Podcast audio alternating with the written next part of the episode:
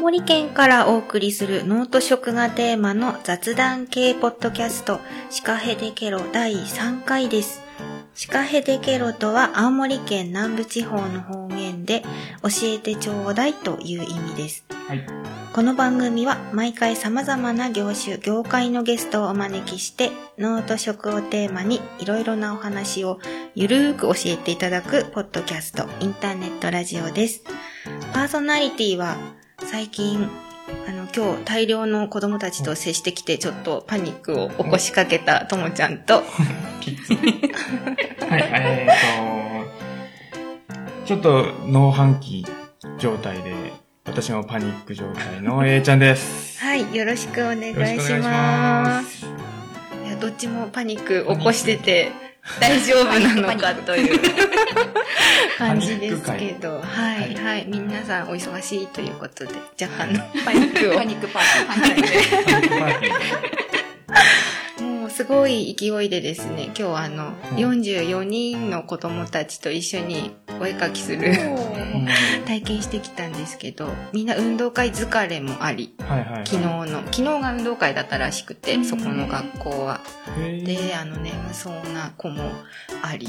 振り替え休日にはならない？いえ、あの、今日が振り替え休日で、私が伺ったのは児童館さんなので、もう今日おみ。休みで、そうです、預けられてる子供たち から小学疲れて校。も機嫌悪いみたいな。ちょっと若干、なんか、えーみたいな感じの子もいましたけど。でもまあ最後もう手いっぱい汚してやってたので、はいよかったかなと、いいですね。はい、思って帰ってきましたけど。はい。最近ちょっとそういう子供ネタが多くて、うんうんあのー結局4月から学校とか新しい学年始まってちょっと慣れてきた頃なんですよ。ちょうど今連休も明けてうん。ちょっとこうその園とか新しい学年のペースにも慣れてきた頃なんですけど、うん。先週木曜日行ったあの子供園さんですごい面白いことがあってあのー実は、お絵描きの授業毎回やるんですけど、あのー最初、絵の具をブチュッと絞って、画用紙を半分に畳んで、開くとどうなるかっていう、うんうんデカルコマニーって言って左右対称にする、うんして楽しむ絵をやったんですけど、大抵みんな楽しいんですよ。絵の具を絞って、潰して、開くと、わーってなるんですけど、その後、あのーそれがだいたい20分ぐらいで終わっちゃうので、うん。もう一個ネタを用意してて、それがあの、墨を使ってお絵描きしようっていう授業だったんですけど、あの、筆じゃなくって割り箸を使って書いてみようっていうことをしたんですけど、ある一人のあの男の子が、その子供園さんは習字も授業の一環にあるので、その墨を見た瞬間、習字を連想しまして、はいその子はもう習字が多分大嫌いなんですよ。なんかもう字を書くとか、あの白と黒の世界が非常に彼にとっては苦痛らしくて、もう墨を見た瞬間テンションだだ下がりで、もう僕眠い、もうできない。わかりやすい。嫌いなんだ。字じゃないよ、お絵描きだよって言っても、もうダメで、もう終始そこから20分間も眠い、できない、眠い、できない。でずーっと続けてました。で、すごい面白かったんですけど、私は。見てる。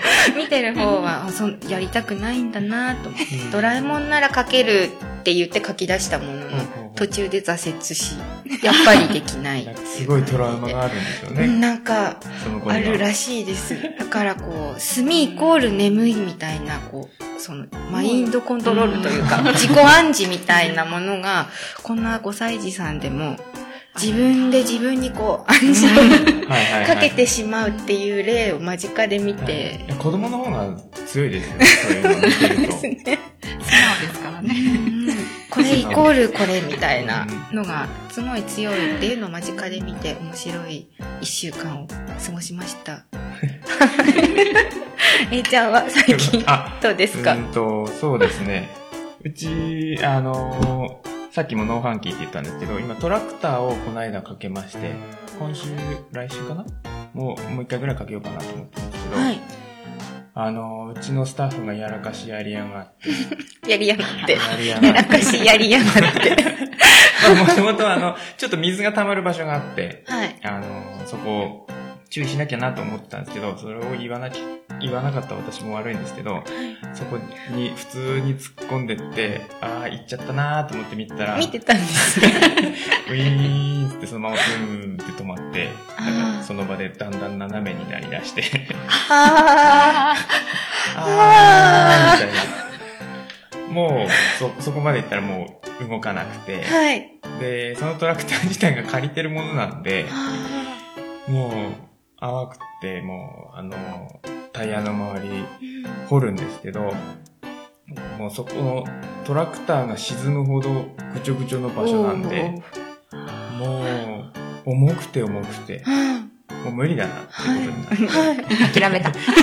どうするんですか、それは。で、それあの、100馬力の、そこそこ大きめのトラクターだったんですけど、はい。あの、借りてる人に連絡して、すいませんって言って、それのさらにもう一回り大きいやつを出してもらあって、ーめっちゃ遠いんですよ。結構遠くから借りてて。で、ね、1時間くらい待ったかな。来てもらって、もう、あの、ナイスガイなとっちゃんなんですけど、あ、そうなんですね。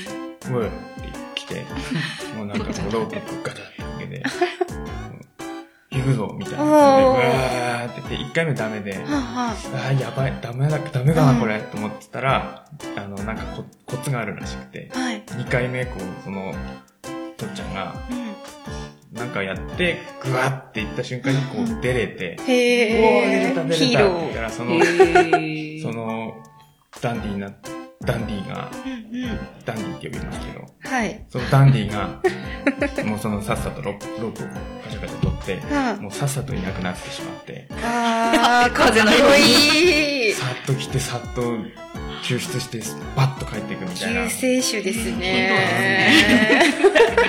ダンディーだわ、みたいな。かっこいい。名乗らないぜ。まあ知ってる方でまあ、すけどね。名乗りはしないですけど。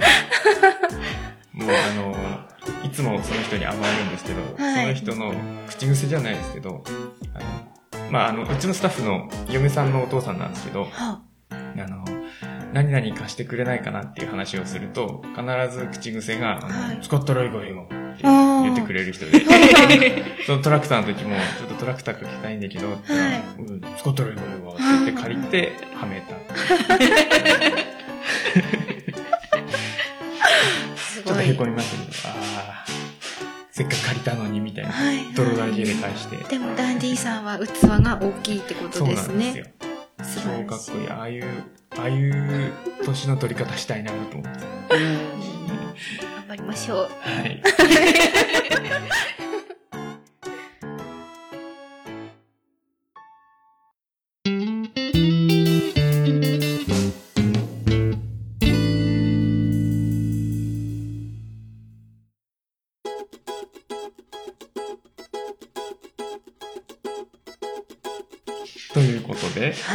そろそろメイントークの方に。そうですね。今日はゲスト紹介は A ちゃんからですね。はい。はい私からですね。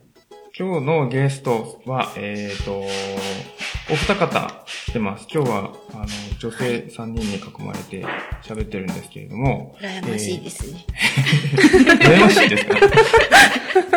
えっと、ワンアップおいらせさんから2名いらしてます。はい。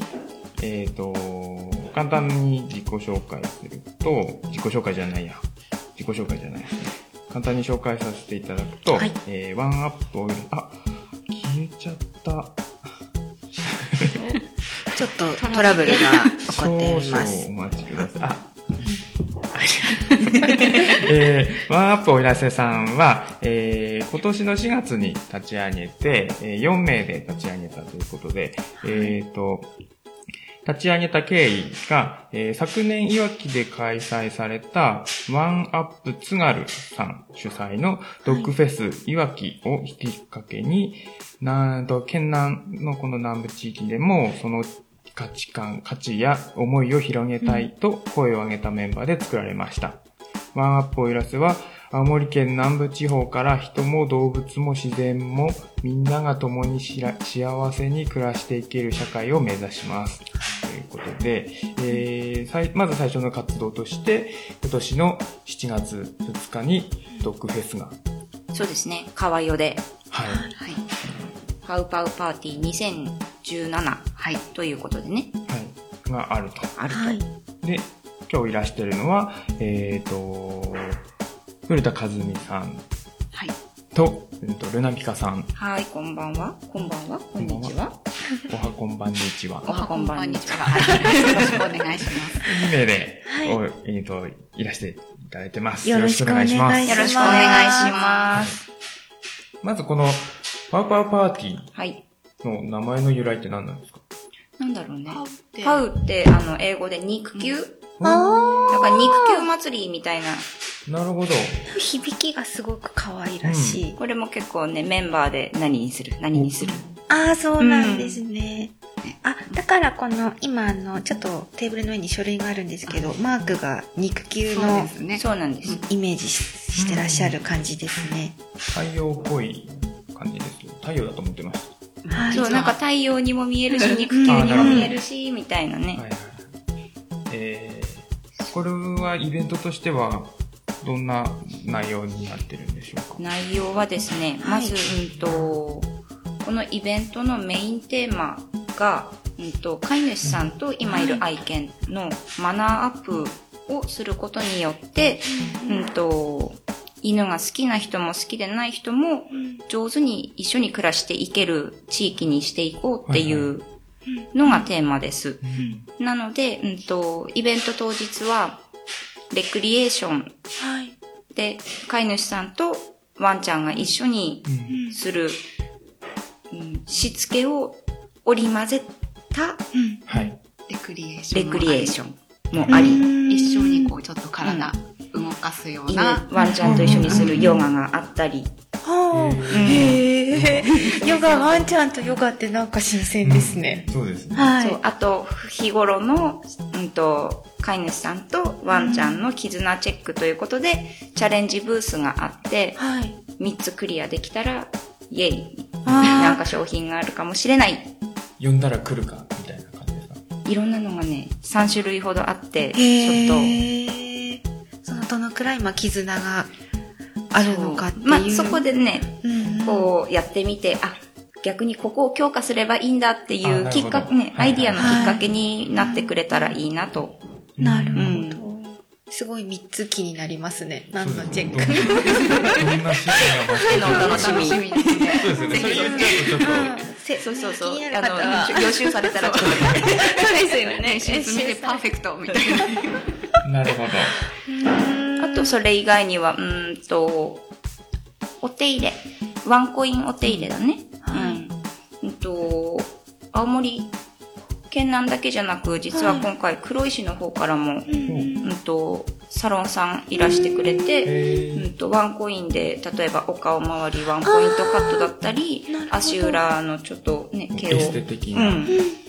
普段よりちょっとワンランクアップな。お手入れを受ける機会をつけ、作っていこうかなと、いろんな方が来てくれますね。なるほど。楽しそうですね。はい。具体的にそのマナーアップっていうのは、具体的に言うと、その、ワンちゃんと、まあ、飼い主さんのマナーをアップっていう、具体的にこう、マナーっていうと、どういう、そうですね。まず、まあ基本的なところなんですけど、お散歩の時には、必ずその、うん、ワンちゃんの排泄物を。ちゃんと処理するとか。ワンちゃんがおしっこしたら、はい。あの、お水をかけてあげることによって、他のワンちゃんが異常なまでにこう、匂いを嗅ぐのを防いであげるとか、えー、なるほど。あと、それ以外には、うんと、今回、ワンアップおいらせでは、受付で、イエローリボンって、ちょっと、ワンアップおいらせのロゴを入れたリボンを売るんですけど、はい。はい。例えば、うんと、しうんとね、なんだっけ、他のワンちゃんが苦手な子とか、例えばリハビリ中で他の子に近寄られたら困る子とかっていうのを分かる目印のために、リードに黄色いリボンをつけるっていうのがあるんですよ。はいそれを今回ちょっといろんな人に知ってほしいので、受付に置いてみようかなっていう。へえ、知らなかったです。うんうん。近寄近寄らないでマーク。そう、あの、逆にでもこう、リボンがついてるからってじーって見るのもダメですよ。はいはい。あそういう子なんだなっていう認識をあらかじめ持ってだからこう、スペースを空けてあげるっていう、そういう風にすることによってすれ違いの時に喧嘩になる子とかっていうのを減らしてあげたいなと。なるほど、うんへえ。妊婦さんマークみたいな感じ。そんな感じ、そんな感じ。なるほど。そんなのがあるんですね。そうですそうねで。すね。それもメンバーの中でやっぱり知ってる人知らない人がいて、まあ、そういったのもメンバー内でもこう共有して、うんうん私たちもメンバー同士でこう学んでたりとか、うんうんそのメンバーさんは今現在は8名でやってるか。うん8名そうですねだんだん増えてきましたね。それはワンアップおいらせさんのメンバーが8名ってこはい、そう。と。うんうんまだまだ募集してるんですけど、あどんどん募集してるんですけど。ね、一緒に盛り上げてくれる方とか、そうですね。お仕事のメインはこういう、まあ、イベントを通じて、そういうけ、まあ、啓蒙活動というか、をするっていうのがメインなんでしょうかそれとも、もっと他にもいろいろこう、ワンアップおいらせさんとして、これからやっていきたい、こう、こととかもあるんですかね。とりあえずこのイベントが成功してから、でもこのイベント自体はこれから毎年続けていきたいなと、うん。ああ、毎年なんですそうね。そうそうそう。まずね、7月に開催してみて、うんですね。で、うん来年度につなげていけたらいいなっていう。うん今回は全部が初めてでね。そうですね。そうですよね。はいスタッフもみんなこう初めてのうんうん感じパンなので、パンパンみたいな。どうする？ああするみたいな感じで。ああ、いいですね。でもそれが楽しいですよね、そういう立ち上げ。たまにスピード速くてついていけない時が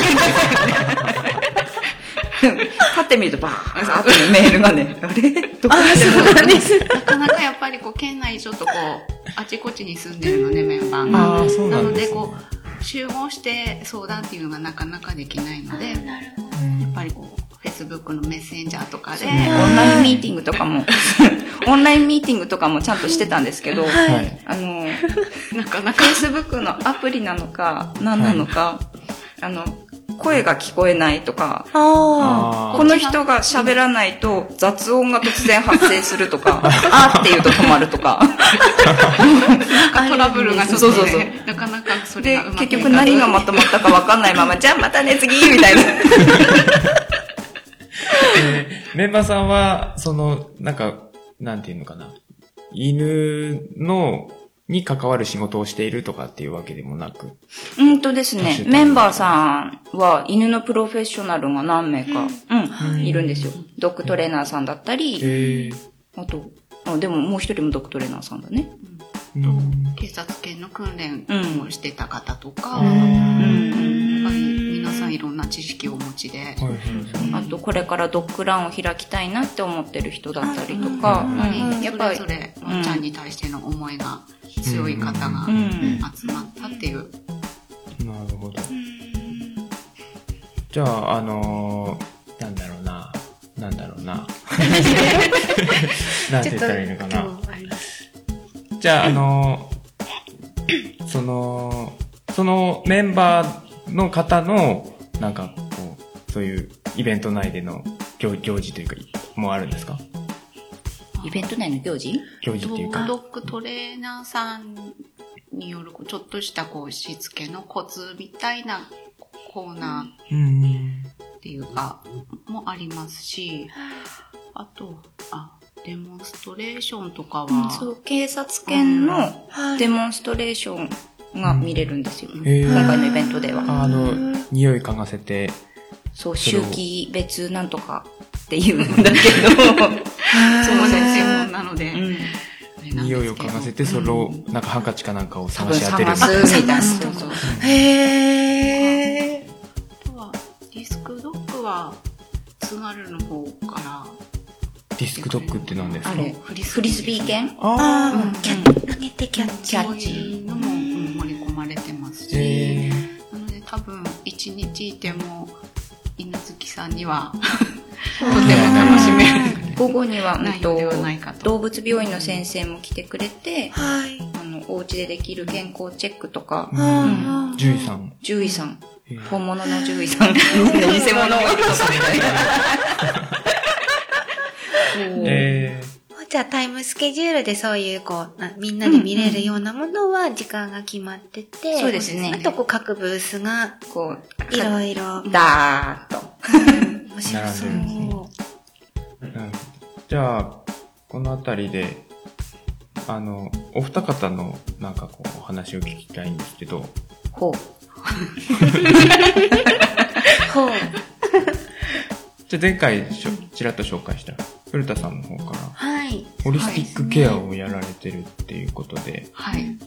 まあ、ホリスティックケアに出会ったきっかけっていうのが、はいまあ、ちょっと悲しくなるんですけれども、まあ、もともと我が家に2匹ワンちゃんがいて、まあ、2匹のワンちゃんを連れて私結婚したんですね。まあ、子連れ状態で。で、まあ、幸いなことに、どちらも病気とか怪我とか、うん。まあ、そういうのに会うことなく来てたんですけれども、うん、と、まあ、空って男の子がいたんですけれども、はい。まあ、空が10歳の時に、まあ、私にとってはもういつもいる相棒みたいな存在だったんですけれども、まあ、突然、まあ、亡くなってしまって、うん。でまあ、私も自分なりに犬のことを分かってるつもりだったんですけども、あ全然分かってなかったんだなってもうそれこそまあ、うん、あのちょっとショック状態で、うん。うん、あれだったんですけれども、まあ、幸い、まあ、マリーがいてくれてもう一人の、そうですね。あの女の子の犬なんですけれども、はい。まあ、この子に同じようなことをさせたくないなっていうので、まあ、いろいろこう調べた結果ホリスティックケアっていうものがあるっていうのを知って、まあ、そこからこう勉強を始めたんですけれども、まあ、そのホリスティックケアっていうのは、まあ、病気になる前、まあ、健康なうちに、あの病気の予防的な感じで、まあ、うん。お家でもケアできるものがありますよっていう、でマッサージとか？マッサージでもあったりとかあと食事、うん。まあ、あの私の大好きなカフェのオーナーさんからおあの教えていただいたんですけれども、まあ、今まで食べてきたもので今の自分ができてるんだよっていう、はいはい。うん。まあ、それはやっぱりワンちゃんも一緒かな。ってそうですね。ん。なので、まあ、食事の管理であったりとかあとは、まあ、エッセンシャルオイルを使ってこうマッサージであったりとか、うん。うん。あとやあの香りからあの行く刺激っていうのも、まあ、ワンちゃんにとっていい効果も、ううんん結構あるみたいなので、まあ嗅覚が強いですからうね。ん、でも嗅覚強いって言っても、まあ、嗅ぎ分ける能力がするというのかな、はいはいうん、なので、うん、そういったものとか、まあ、ハーブをちょっとご飯に混ぜてあげることもいいんだよっていうので、まあ、ちょっとホリスティックケアって、まあ、幅が広くなるんですけれども、で、まあ、まあ、それをやったからといって、まあ、人と一緒で不老不死ではないので、はい。ずれはそういう時は来るとは思うんですけれども、でもやっぱり、まあ、ワンちゃんも寿命伸びてますので、うん。うんあの、やっぱり元気で長生きしてほしいなっていう。うん、で、まあ、例えば、やっぱり病気になったとしても、まあ、現状の中での、まあ、最善の状態うん。を作ってあげれたらとか、あとは、ぱり人でも健康診断で、こう、グレーゾーンだったりする部分ってあるじゃないですか。はいはいあの、中途半端に引っかかった状態。はいはい。まあ、同じ生活習慣でいくと、まあ、そのまま病気の方に進んでいくんですけれども、そこでこう何か取り掛かることによって健康な方に近づけることができるんだよっていう、まあ、そういったものを、うんまあ、皆さんにちょっと知ってほしいなっていううん。なるほど思。いは予防医学的な感感じですかね。うん。で、私の場合はそれがこう、犬のために学んだ結果、あ、これって家族の健康にもつながるじゃんってはいはいはいいうので、人間にも通ずるところがあると。そうですねうん、ぱりねワンちゃん飼ってる方ってもう家族の一員みたいになってる方もたくさんいらっしゃると思うので、そうですね。うん、やっぱりワンちゃんも元気であってほしいし、ワンちゃんにしたら家族が元気であってほしいうんっていう、まあそこはやっぱり共通したところじゃないかなと。ううんなるほど。うん、なので、まあ、うん、エッセンシャルオイルもまあ様々あるんですけれども、うん、あの私が今使っているのって、まあ、口に入っても大丈夫な種類がこう結構あるメーカーさんのオイルなので、あこれだったらママちゃんにも安心して使えるし、うん。まあ、人の赤ちゃんとかでも、うん、あの安心して使えるんじゃないかなっていうので今今使ってるメーカーさんのオイルを、うん、うちでは使わせてもらっています。なるほど。うん、なんか質問ありますか ちょっと難しい話が学んだんですけど。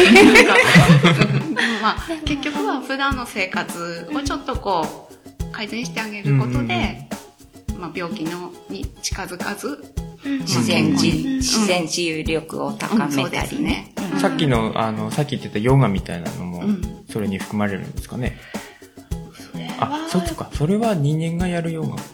うん、ワンちゃんと楽しむことによってでもこう、うんお互いに楽しめるっていうか、はいはいはい。コミュニケーションを取るっていうのがね逆にそれが一緒にできるくらいの絆ができてないとね、うん関係が嫌できない。嫌ですもんね。だからどこ触られても嫌な子やったらね、ちょっと流血事件が起きますからねワンちゃん。と呼吸をこう合わせるじゃないけれども、まあ一緒の時間を楽しむうんみたいな。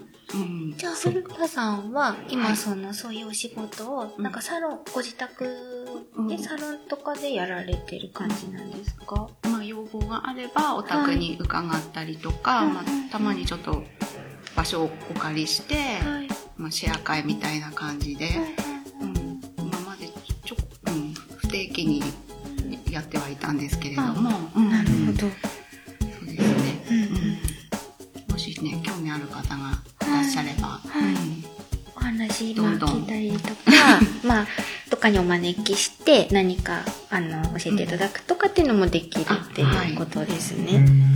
そうなんですね。うんうんうん、ぜひ、ね、知ってほしいなっていう思いはあるので、去年、あのー私、古田さんとの出会いが、はい。古田さんから声をかけていただいて、はい。まあ、古田さんというか、その、団体というか、から声をかけていただいて、去年、あの、うちのローズマリーを使って、ローズマリーとレモンでして、そうですね。で、虫除けワンちゃんのったた、めね。うん、虫除けスプレーを作ったんですよね。はい。ワークショップみたいなの。ああ、なるほど。時に ちょっと知り合ったというか、あ。れ、いいですよね。あの、なんか自然由来というか。自然のものでなんか防げるんだったら、それが一番いいですよね。やっぱりねこう不自然なものよりこう自然なものを使って、ねうん。あげたいなっていう、うん。で、あれ赤ちゃんからうん。使えるっていそううやつですね、家族で共有して使えますよみたいな、うん。うん。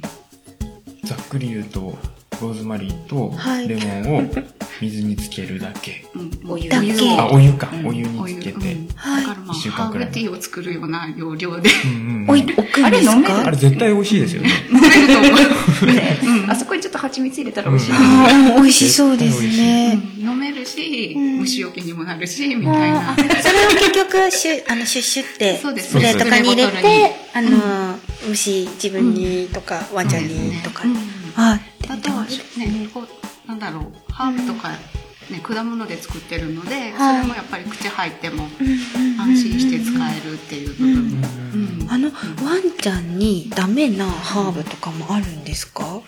やっぱ合う合わないありますようね。個体差ありますよね。うんうんうんその子によって、やっぱりハーブもそうですし、食事っていうか食べ物もそうですし、シャルルでもそうなんですけどやっぱりワンちゃんにはちょっと使わない方がいいですよとか、あとまあ、高血圧の方はとか、妊婦さんには、みたいなものがあると思うので、その辺はね、こう使う前にちょっと調べてもらえれば、うんい。いかなと。うち今、あのちょっと宣伝になっちゃうんですけど、あのそのハーブを使って虫除けをしようっていうんリボンをはい。開発中でして。リボンの中に虫除け効果のあるハーブを、はい。うんと数種類混ぜて。リボンを作ってるんですけど、あれってこう巻くんですか？いえ、あのー まあ今作ってるやつは首輪にちょこっとつけて、まあ香りで虫除けみたいな感じなんですけど、うちの母とはい嫁があはい。夜鍋して作ってます。フレッシュに入ってるんですか？乾燥したやつが乾燥させてさせたやつが入ってるんですね。うんなかなかいい匂いがして、うん。そうなんです。写真だけしか拝見、まだ実物を見てなくて。あ、そうでしたっけ？そうなんです。なんかいつもこう首に巻くのかなって。こう首に巻いて、こう、スカーフみたいにこう、はい。なんかなってこうなのかなって。本当は、イメージしてましたあの本当はスカーフみたいなのを作りたくて、まあそれも今開発中というか、試行錯誤してるんですけど、はい。その、あの、パウパーパーティーに出せればなと思って今一生懸命やってやってるって今自分でやってるって言ってますけど、私は何もしてなくて。奥様、奥様頑張ってください。母が中心にはい。なってお、母様と助かりますね。頑張ってくれて。やっぱそのハーブの効果というか、使ってっていうのはいいですね。自然のもので。ね、うんうん香りもいいですね。ドライにする場合、なんかコツとかありますか？自然乾燥だと、なんかこう勝手に色抜けちゃったりとか、うんありますう。んで、レンジ使若うと、干業務秘密なんですけど。若干。若干、ねここは企業秘密で。なんです。えいちゃんがあの、ちゃんと乾燥ハーブ、あそうですね。の、商品に、でき、でき、そうですね。まあ、簡単に言うと、高温でやっちゃうと、あの、香りが飛んじゃいます。で、あの、自然乾燥だとどうしても時間がかかるので、あの、なんていうのかな。余計なものまで抜けちゃったりあするので、時間をかけずに、なおかつ高温でやらずにっていう感じです。さらさら。難しいです。なので、はい。うんなんか。レンジを使ってやっても、なんかだんだんもう飽きてくるというか、レンジ使うとやっぱ香りが一気に飛んじゃうんで、なんかね、もったいなレンジのいですよね。中はすごいいい匂いになるんですけどね。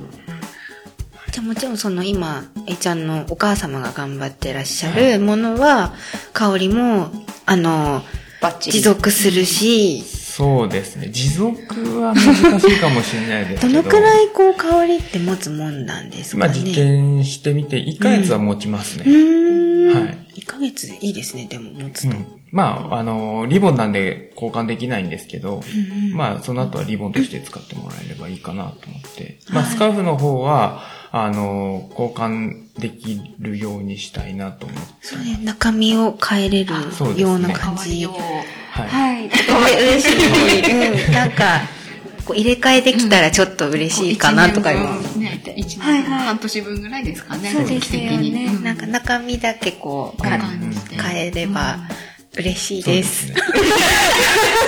要望。まあ、そのやっぱハーブもいいところを取りたいので、うん。香りの強いところを取りたいので、やっぱり時期もあって、間に合うかなーって感じなんですけど。はい。うん。7月ですね。じゃあ、えいちゃんの新商品を。お待ちしておなんかります。うちの宣伝になっちゃった。別にルナピカさん、ルナピカさんは、その、まず、一番最初に気になったのが、その名前の由来って何なんですか？本名ですか？本名じゃないんですよ。あ、当たり前だけど。うんでもずっとルナピカで、はいはい。あの、動いてるんで、あの、結構外人だと思われてて、はい。結構最近多いのが、あ、日本語で大丈夫なんですか？っていう メールが多くって、大丈夫です、みたいな感じなんですけど、うんと、ルナピカはうちの2頭の、はいうち4頭犬いるんですけど、はい。はい。そのうちの2頭の名前がルナとピカ。ああ、なるほど。そこから取って、うん。ルナピカさん。ああれ？ちょっと話戻りますけど、古田さんは、はい。あの、なんてお呼びすればいいですかね？毎回、毎回、毎回、あの、そうですね。あの、そうなんです。毎回、あの、A ちゃんとともちゃんなので、ゲストの方もあ、のじゃな並んで、かずちゃんみたいなか感じじゃあ、でいいですか？かずちゃんと、じゃあ、かずちゃんと、じゃあもうそのままルナで大丈夫です。ルナ、ルナちゃん。はい。でいきましょう。はい。戻りましたね。はい。え、ナビカさんは普段はどういうお仕事という、をされてるんですか？私ね、全然犬関係ない。あ、あそうなんですそうです。う。うんん。あ。じゃあ、ポイラさんは本当に犬が好きで、うん。今関わってるっていそうう感じなんですか？うもともと、でも4頭って、大きいワンちゃんですか？んうんと、中型犬2頭の小型犬2頭なんですよ。うんうんうんうん。それは雑雑種というか、全部じゃん。特に、うん。ほぼ雑種。ほぼ。雑種。でも見た目はね、かうん。かわいい。純血種と変わらないような。うん。4頭ただまあでそういう髪がないっていう。はいはいああ、なるほど。そこまで、4頭まで増えたきっかけってあるんですか？こう、どうやって？あのですね、はい。別に増やす気はなかったんですよ。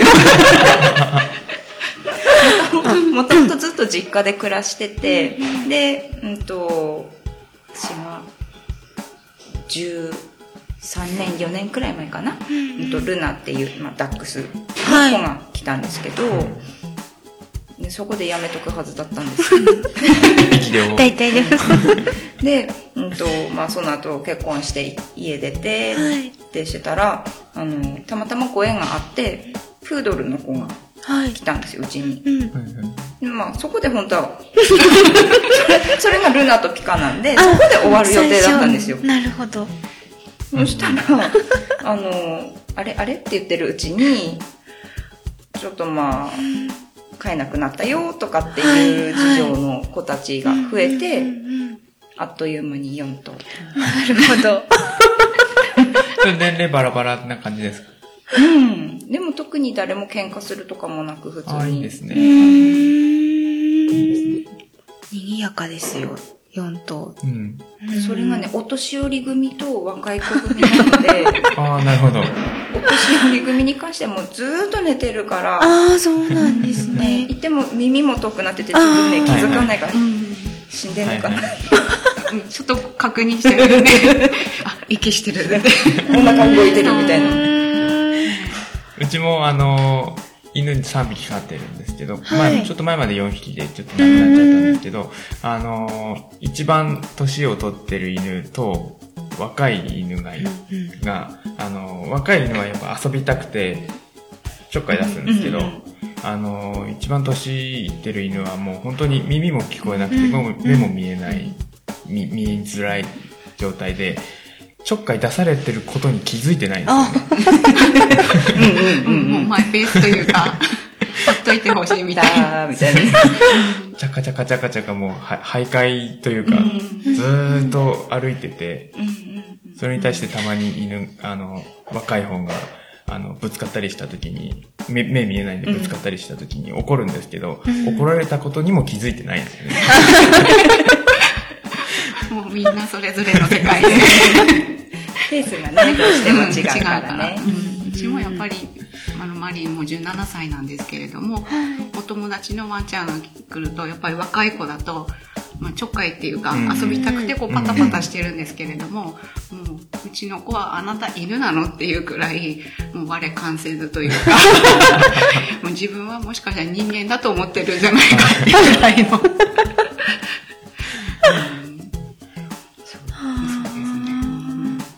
確かにでも一匹飼ってしまうと、増えるのって意外と早いですよね。うちも昔、うん、一匹ワンちゃん飼ったら、やっぱり行き先がない犬とか、あの、結局3匹まで増えた時期があって、今猫も結局1匹飼ったら3ぐらいまで、あの、見捨てられずに、ちょっと3、三匹ぐらいまでだったらいけるかっていうどこで自分ね、自分がこう、境界線を引っかって悩むところ。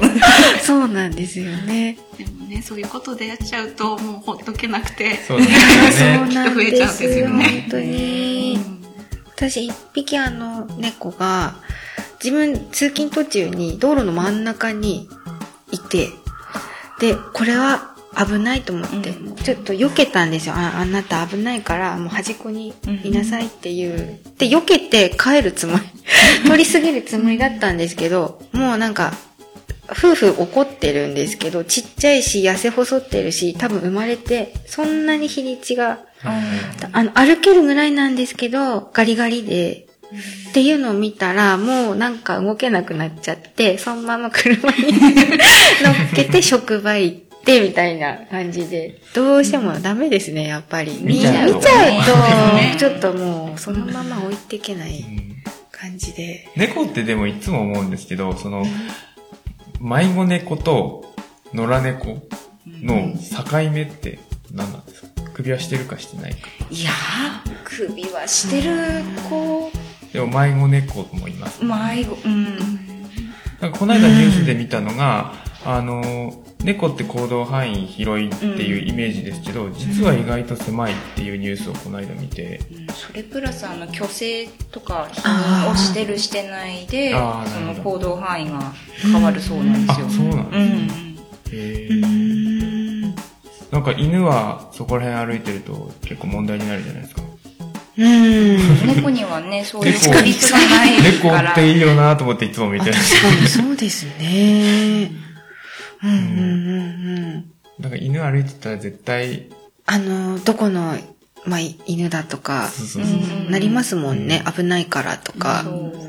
ただ、あの、うちの畑の近くって、あの、犬をつつなぐっていう文化がなどうやらないようで、ありますよね。そういうのね、地域的に。地域的に、うん。あの、本当に歩いてるんですよ、犬がよく。一人でね、お散歩にね。あるよね最初、あ、脱走、脱走兵なのかなと思って見てたんですけど、毎日歩いてるんですよ。こいつ散歩してるなと思って。一人で。一人散歩。うん。ありますよね、そういうところね。犬もそういうのやるんだと思って、あの、話し飼いだと。うんうんうん。ルートがあるルのかもートがあるんですよね、きっと。ただ、うんと、ちょっと前の話の、去年かな？去年ちょっとあったんですけど、うんと、そこのおじいちゃんはいつも自分の犬はどこまで行っても、一人でちゃんとお家に帰ってくるから、いつも一人でお散歩に行かせてたそうなんですよ。そしたら、あの、アメリカ人の子が迷子だと思って拾っちゃって、あでも、あの、首輪に、あの、迷子札とか何もついてないし、マイクロチップももちろん入ってなくって、帰る場所がわからないから、結局、どうしようこの子っていうことがあって、あの、結局、は、まあ、話したら家に自分で帰ったっていう。うんうんなんですけど、でもやっぱり、そういう意味でも迷子札をうん。ね、うん。そうですねしていける。家に帰る時間が短縮っていうか、うん早くね。うんっていうのでね、イベントでも迷子札をどうしようかっていう話を、まだに詰まってないところ。うん。相談中。うんでも絶対必要なものだとは。つけた方がいいですよねうんそうですよね。でも、あの、結構見るんですけど、迷子札してるんですよ。はい。でも、猫とかね、はいみーちゃんってしか入ってなくて、ただの名札ですね。なんか、電話番号とか入ってないと、もちろん帰れないですからね。だから、お名前と、電話番号絡できるね番号があれば、そうか。そうですそうね。いった周知もできたらいいねって。そう。みんな本当にいろんな思いがね。そうそうそう。その、なんだろう、個人個人の中での、こう、こうなりたいっていうテーマがちょうど重なった部分が今回のパウパウパーティーなので、うんちょっとね、キャーキャーキャーキャーうん。騒ぎながら。まあ、まとめ役がいてくれるので、そう。ああ、そうなんですか。すごいんですよ。担当とかあるんですか？こうスタッフさんの中に。うんまとめ役。まとめ役がね、自然とね、自然と、あれしかいないみたいな。あの、なんだろう、女子だ、女子の中にはい男の人一人だけいるんですけど、はい、はい。うん。おあの、彼が多分いないと何もまとまらずに、みんな平行線でギャーって終わるんですよね。全 然ね、こうしたい、ああしたいで。全部それを毎回聞いて、はい。綺麗にまとめて、ははいい、こうですって出してくれるんで。あの、女性ってそうですよね。ポンポン出すのは結構、女性得意ですけど、まとめれない。それやってくれる方いると非常に助かりますよね。言いたいだけで終わっちゃうんですね。そうで、あの、いっぱい出るんですよ。あの、看板欲しいとか、そうそうそう作りたいとか、その看板をじゃあどうするのっていうのがね。どうやって作るのかとか、どっからか廃材持ってくるのかとか、そうういうう、細かいとこはないんですよ。看板みたいな。でそれ家庭なくね。で、そこから、あの、デザイン画を起こしてって全部バーってやってくれるのが、すその、ごい。素晴らしいです素ね晴らしい。多彩なんですよねそうそうそうそう。じゃあ、彼その方なくしては、パウパウパーティーは実現。できないでしょうね。まず、まずまず、ここに来れてないでしょうね。私たちがこう、キャーキャー楽しんで、ちょっとまとまらないみたいな。ちょうど昨日も出店者さんとの打ち合わせがあって、川代さんにお邪魔してたんですけど、まあ、彼が、あの、ファイル持って、あのいろんな人にちゃんと説明しながら歩いてる 後ろで女子キャーキャーキャーキャーでもね、ね何が必要かとかね、こうどうしたいですかっていうのをちゃんとしっかり聞いてくれて、牡蠣、の塩はありますかとかいろいろ言ってるはいはい後ろで、いや今日暑いとか。いつもそんな感じでね、なんとなく進んでます。ああ、楽しくねですね。賑やかしが多いですね。はい。はい。賑やかししかしません、私。そうなん他にも、じゃあその方が、ジムもその方が、ジムというか雑務を一手に背負ってくださってるのは、ま、も、もった他にも。うんうん。うん結構、なんだかんだ言って、はいはいメンバーさん、ちゃんと気づいたらね、はい。会計やってくれたりとか、うんうんうんホームページ作成やってくれたりとか、みんな気づいたらこう、ちゃんとはい。いろいろ振り分けらっしゃってて、うん相変わらず何もしてない。楽しそうなメンバーさんたちですね。まあその方大変そうですけどね。同じ男性としてちょっとねところが。同情するところがありますね。いや、でも多分楽しんでるはず。楽しんで。ていうことに楽しめなきゃやれないよね。そういうのが楽しい方だということで。好き分ね、凝り性なんだよ。ああ、うん。うん、うん。すごく丁寧だから。はい。したら、まあでもそれと楽しんでるは別か。ー うん。希望としては楽しんでる予定。うん楽しんでるであろう。うん。いや、楽しいはずだ、みたいな。断定に、みたいな。なるほど。はい。じゃあそういう楽しいメンバーで、イそうですね。ベントをやっているというこですね。楽しそう。これ前、その、ワンアップおいらせさん。的には、そのイベント以外には何か活動はする予定はあるん。ですかうん。今のところ、その、7月2日のパウパウパーティーを、うん。皆さん。に楽しん。でいただいて、からの、反省点を並べそうて、ね。まず次に活かせたらいいな、うん。ぐらいかな。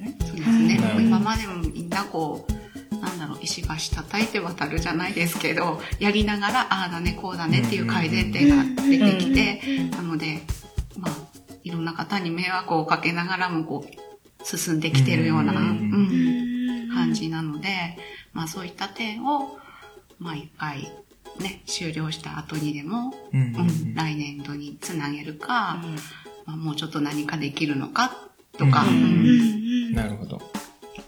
じゃあ、交互期待っていう感じですね。そうですね。うんイベント的には毎年、うんここの時期というか。そうなりますかね。ね時期は大相談うんではあるけれども、まあ県内やっぱりちょこちょことこうフェスと重ならないような時期なので、なおかつ、行行事ね、運動会時期とかは避けたいねとか、うん。うん。そうですよね。実行委員なんだかんだね、子育て世代なんで、どうしても難しいですよね。うんそのそうやっぱですよね。り限られてきちゃったりするところもあるので、まあ、うんここは、うん。様子を見つつ。なるほど。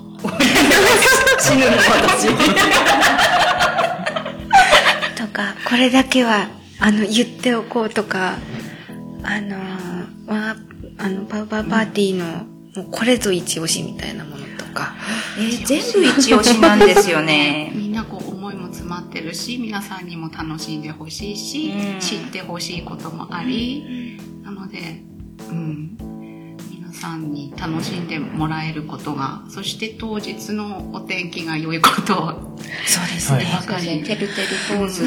協力していただければ。といけないです7ね。月2日は微妙なラインですね。そう。梅雨明けまだしてないぐらい。ね一応過去10年間の天気予報を調べて、調べて、その結果、まあ、曇り小雨くらいかな、行ってもっていうので、はあ確か7月2日にしたん。うんえあとは昨日出店者さんでこう集まって説明会した中の出店者さんの中にあの晴れ女さんがいらしたのでおお頼もしい。ちょっとここでちょっと残念なお知らせなんですけど、え、聞きたくない。それはちょっと、なんか嫌われちゃうかもしれない。私すごい雨男。やめて。しかも当日現場にいはいらっしゃるんです私も一ね応。参加する予定なので、いや、え、でも、は晴れ、晴れ男、晴れ女の人数が多いかもしそれない。うですよね。パワーがそっちが強ければ。てかもう強いですよ。あいや、でも、雨、雨降らない前提での準備をしてるので、そうですよねう。んそのパワーでなんとか、ねうん平ちゃんを打ち砕くしかない。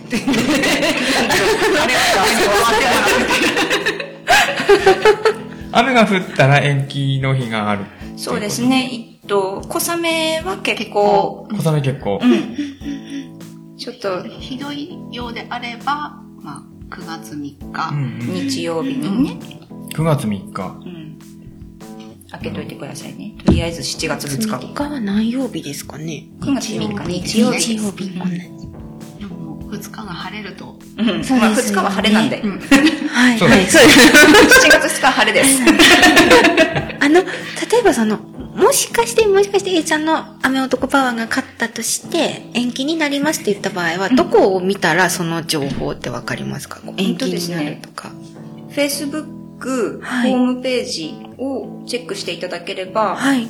誰かしらが、誰かしらが。誰かしらが載せてくれてるので、それか、うんと、メールで問い合わせしていただいてもいいんじゃないかな。あ、なるほど。その辺の、うん、その辺の情報もホームページ、Facebook で確認していただければはい載ってます。ワンアップおいらせで検索すれば大丈夫そうですね。W-O-N-U-P うん。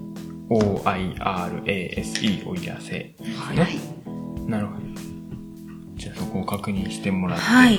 はいということで、ここで、前回に引き続き、はい。お便りがはい。来ました。あ、来たんですね。おめでとうございます。ちなみに、うちのスタッフです。おい、お前、お前、なんか、なんかメールをくれ、みたいな。若干の脅しが。聞いて、お前、なんか、なんか送れメール、みたいな。読ませていただきます。はい。はじめまして、はい。第0回から拝聴しているものです。あの、聞かせてるんで、ありがとうございます。最初から聞けっていう。皆様にお聞きしたいことがあります。はい。僕はアメ、アニメや映画で食事のシーンが大好きです。はい例えば僕の場合、ジャッキー・チェンの水拳の食い逃げシーンや、ランボー一作目の洞窟で や野生の豚を食うシーン、ああ、わかる。ドラゴンボールの悟空がひたすら飯を食うシーンが好きです。僕も真似して自分の腹を破裂させたくなります。何かおすすめの作品がありましたら教えてください。食べるシーン食べ物？全然関係ないんですよ、今回のゲストには。食べ物が出てくる。フードファイターは除外でお願いしますって書いてますね。そうなんですね。えー食べるシーンですか？食べるシーン。でも定番で言うと私本当にあのラピュタのパンのくらいとかは大好きです。あの目玉焼き。系が。あれは議論ありますよね。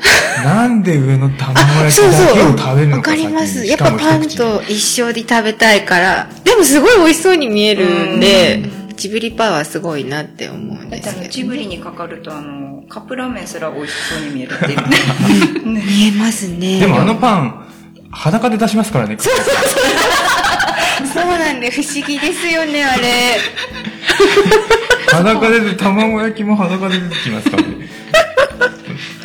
中でタッパー開けてるっていう。でも落としてないから、カパッとか。すごい細かいところに。卵焼きは何派ですか？私、塩胡椒か醤油派です。ああ、いいですね。それかけるのってことですか、あ、お醤油かな？お、醤油が多い。醤油にちょっぴり天才糖とかをはいはい。うん焼いてるかな。あうん。争い起きず。起きますか？いや、卵焼きによく何をかけるかでソース派とか、ケチャップとか。あ、目玉焼きだと結構分かれたりしますよね。私醤油大好きですね。あだからあの、パンに目目玉焼きを乗せるのであれば、醤油をかけるんですよ。あ、ほう。でもあのラピュタの、あれって何もかけてないんですよ。はいおそらく塩コショウ。はい、はい。でその塩コショウの目玉焼きを先に食べちゃったら、残ったパンうんは、ただの油がついたパンってうん。いう。そこまで考えます？視点が違います。えでもえ、あれですよね。あの、ご飯いっぱい食べるシーンって、いいですよね。いいですよね。ちょっと気持ちいいというか幸せな気分になりますよね。だから、映画で言ったら、あの、ワイルドスピードほのう一作目、食べるシーンは、そんな出てこないんですけど、あのー結局あれです。主人公と一番仲のいい親友、あの、お亡くなりになった俳優さんがやってる役の人が惚れてしまう女性、まあ、後の奥さんですね。ーはい。に、あの、猛アタックするんですけど、その奥さん、サンドイッチ屋さんに勤めてるんですけど、うんその奥さん、そのサンドイッチ、うん、いやあのツナサンドが激まずっていう、え、まずい。うん設定なんですよ。この店のツナサンド頼むのはお前くらいだって言って喧嘩になるんですよ。でもそのまずいツナサンドを食べに通うんですよ、ひたすら。その奥さんに会いたくて。っていう、なんかまずい食べ物がキーになってるみたいなパターンもあるんだなっていう。ああ、我慢して食べるみたい食べてるのかな？捨て、あ食べてますよね。食べてますね食べてますね。うん。だから美味しそうなシーンじゃなくてもこう、印象にうん残るものとかあるんだなと思ってあれ。でもあのサンドイッチ美味しそうですけどね美味しそうに見えますよね。まずい設定なんですね。ツナサンドってそうそうまずくならないと思います。はい。こんな感じで、感じでしょうか。こんな感じでお便りをいただければ、結構何でも大丈夫ってことですね。そうですね。あの、その、ゲストが毎回変わるんで、やっぱりそのゲストに合わせたトークっていうのは、お便りでは難しいと思うので、うんうん全然関係なくて問題ないです。はい。はいお気軽に、お気軽に。お気軽に送ってください。はい。はい。あの、来ていただいたゲストの方も送っていただいても構いません。なるほど。匿名希望。匿名希望。ここで。そうそうそう。それで、その、はい。やっぱこう、お便りをくれる人って、みんな他のラジオさんとか、はい。名前つけてるじゃないうんうんうん。リスナーさんに。はい。うち何がいいかなと思って。へえ。ケロナーっていうのがいいかな。あー、なるほど。シカヘデケロ。ケロナーさん。聞いてくださってシカヘる方の。デケロの視聴者の方たちを、うんうん。ケロナーさんと命名したいなと。じゃあ、それで行きましょう。全国のケロナーの皆様、はい。ぜひぜひお便り ください。ください。はい。はいじゃあそろそろそうですね終。わりにしましょう。はい。ちょっとじゃあ、あの、エンドコールの前に、はい次回のゲストさんのご紹介をちょっとだけはい。しますおね。願いします。はい。次回は、あの、同じ、私も十和田市でお店やってますけど、同じ十和田市内でお店をやってるカフェショボーンさんというカフェの畑山さんが、という方がオーナーなんですけど、うん。その方をお招きしようと思っています。はい。実は、その方が、あの、ご実家が、キュウリ農家さんで、お店の看板も、キャラクターがキュウリっていう、あの、ミスターキューカンバーって名付けて、えあのーお店のマーク全部キュウリなんですけど、なので、あの、お店の中で、キュウリ余った時とかは乾燥キュウリとかにして、ー、販売もしてらっしゃる。キュウリって乾燥できる？いや、それが割と美味しかったです。私、ちょっと気になりすぎキュウリってて。だいぶ水分量多いですよね。ですねはい、はい。まあでもトマトもできるくらいなんで。まあそうですね。あそうかドライトマトねうんその乾燥キュウリ使ったパスタとか出してるんですよ。なの気にで、なりますね。ちょっと食感はイメージできない。はい。割とあの、パリ、あのな、うんとですね、切り干し大根みたいな感じの食感っていうんですか。ちょっと乾いたカリっていう感じというか、うん、そんな感じで、その方をちょっとお招きしてお話聞いてみようかなと思ってます。楽しみです。はい。はい。こんな感じで、また次回楽しみにしていてください。はい。はい。シカヘデケロでは、さっき A ちゃんが言ってましたように、ケロナーさんからのはい声を募集しています。してます。はい。過去の配信についてや、こんな話が聞きたいとか、これってどうなの？などなど、ぜひお寄せください。メールアドレスは、シカヘデ at gmail.com です。h, あ、ごめんなさい。shikahede シカヘデ at mark gmail.com です。Facebook ページとブログもありますので、そちらからコメントいただけます。シカヘデケロで検索していただければ出てくると思いますので、よろしくお願いいたしますお願いし。ます。はい。じゃあ今回のゲストは、ワンアップおいらせさんから、古田和美さんとルナピカさんをお招きして、お話しさせていただきました。どうもありがとうございました。はい。では、シカヘデケロは、ともちゃんとー A ちゃんで、お送りしました。また次回お会いしましょう。さようなら。バイバーイ。はいどうも。